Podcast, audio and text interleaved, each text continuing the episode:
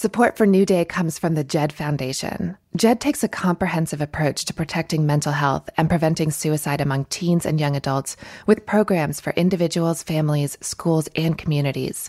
The JED Media team believes storytelling can change and save lives and is proud to partner with Lemonada Media on this journey. Thank you for joining us too. Learn more at jedfoundation.org.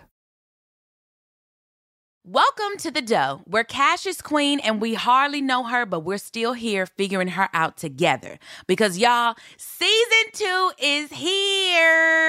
Okay. Hosted every week by me, X Maya. Remember? I'm going to be talking to all types of people about their relationship to money reality stars, entrepreneurs, financial experts, and even some of my own friends. Basically, anyone who will get real with me about their dollars, how they make money, how they spend it, and how they save it. Because I'm trying to retire early, people. Season two of The Dough is out on March 21st, wherever you get your podcasts. Lemonada. You've got your regulars. I know you do. An ex, a friend you had a falling out with, an in law you love to hate. At least once a week, you find yourself clicking through their social media. But why?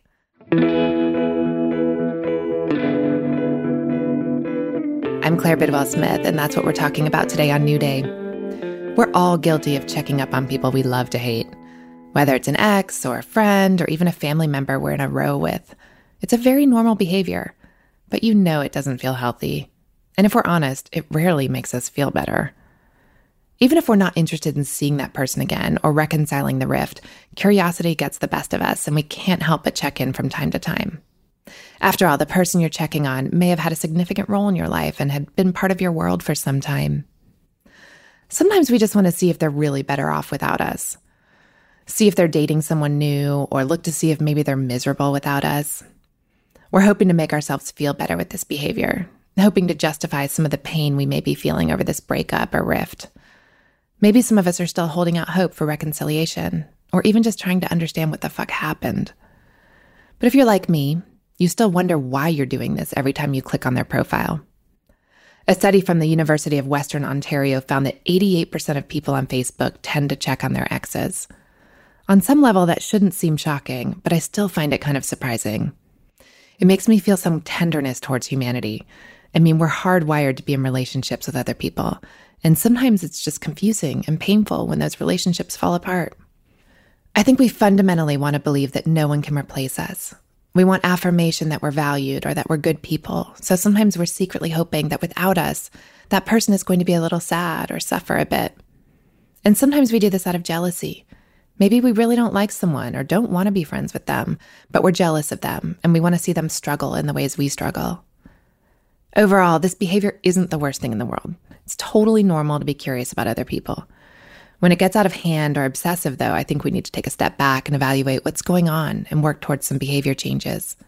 Just like with doom scrolling or any other bad online habit, start to take notice of how often you're checking up on people, how it makes you feel, and if it's providing anything positive in your life. So start creating limits for yourself. Doing this will break the cycle of obsessiveness.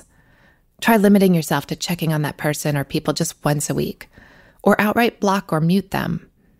Tell a friend or therapist that you're working on this new behavior as a way to stay accountable. Come up with a reward for quitting this habit, like a massage or some new sneakers you've been wanting. And also make a point to replace the time you've been spending with this obsessive behavior with something positive Read a fun book instead, or take up a new hobby.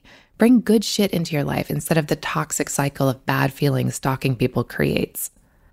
Above all, don't beat yourself up. We all do it at some time or another. But be honest about how good this is for you and about why you're doing it. If there's a lot of unresolved stuff going on with that person, then seek some actual help with a therapist instead of letting their social media run your life. You've got this.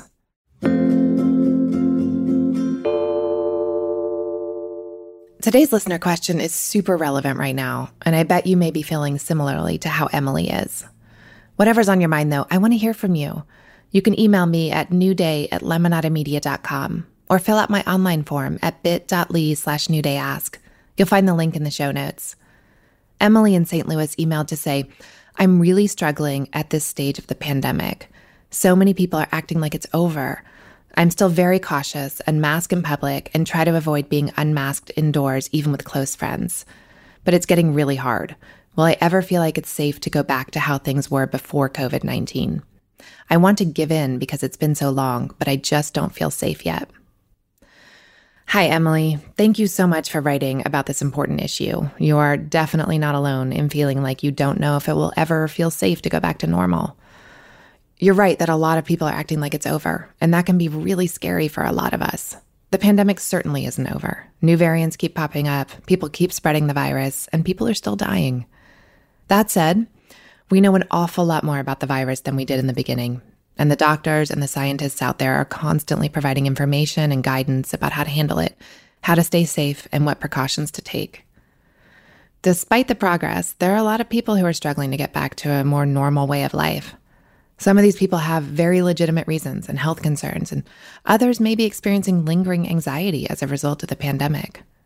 Did you know there's even a term called COVID anxiety syndrome, which was coined by two English psychiatrists because it's become so common? Look, there's a lot of factors that can contribute to having this extended COVID anxiety, and they're worth thinking about. I think the first one to consider is that the pandemic is really fucking scary. And on some level, some of us are suffering from a form of PTSD as a result. Have some compassion if you think this is the case for yourself. No one in our generations has ever been through anything like this. It was really scary and overwhelming, and those initial feelings of fear and terror that came up for some of us may linger and be easily triggered. Others of us were anxious people to begin with, and the pandemic fed right into that anxiety, heightening it, taking us to an even more hypervigilant place than before. So it might take some work to rewire your brain a bit around COVID and calm your nervous system. You also want to consider your news and social media intake. How much news are you consuming and from where? Finding ways to take a break or seek out positive messages around improvements in the pandemic, the continued vaccine rollout, how the risk of death from the disease appears to be lessening due to new treatment options. And a couple other things to consider for yourself are the emotions around this.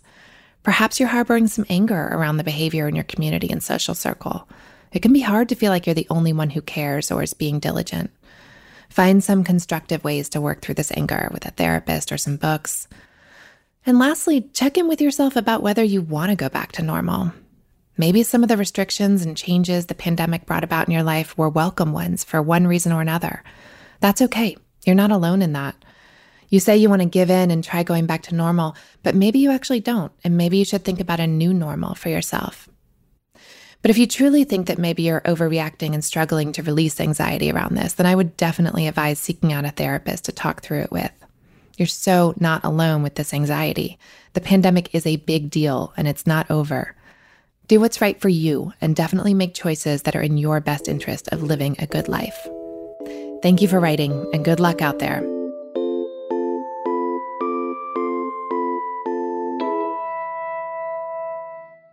Before I go, our world needs grief support more than ever.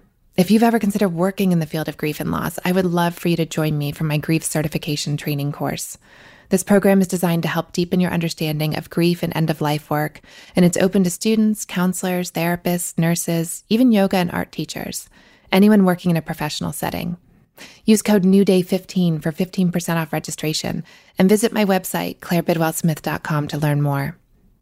Make sure you come back on Friday for my conversation with Rabbi Steve Leder. It's one of the most beautiful conversations I've had in a really long time, and I can't wait for you to hear it.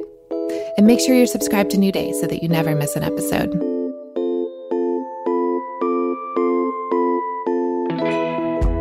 New Day is a Lemonada Media original. The show is produced by Chrissy Pease and Martine Macias. Kat Yor is our engineer. Music is by Hannis Brown. New Day is produced in partnership with the Wellbeing Trust, the JED Foundation, and Education Development Center. Thanks for listening. See you next time.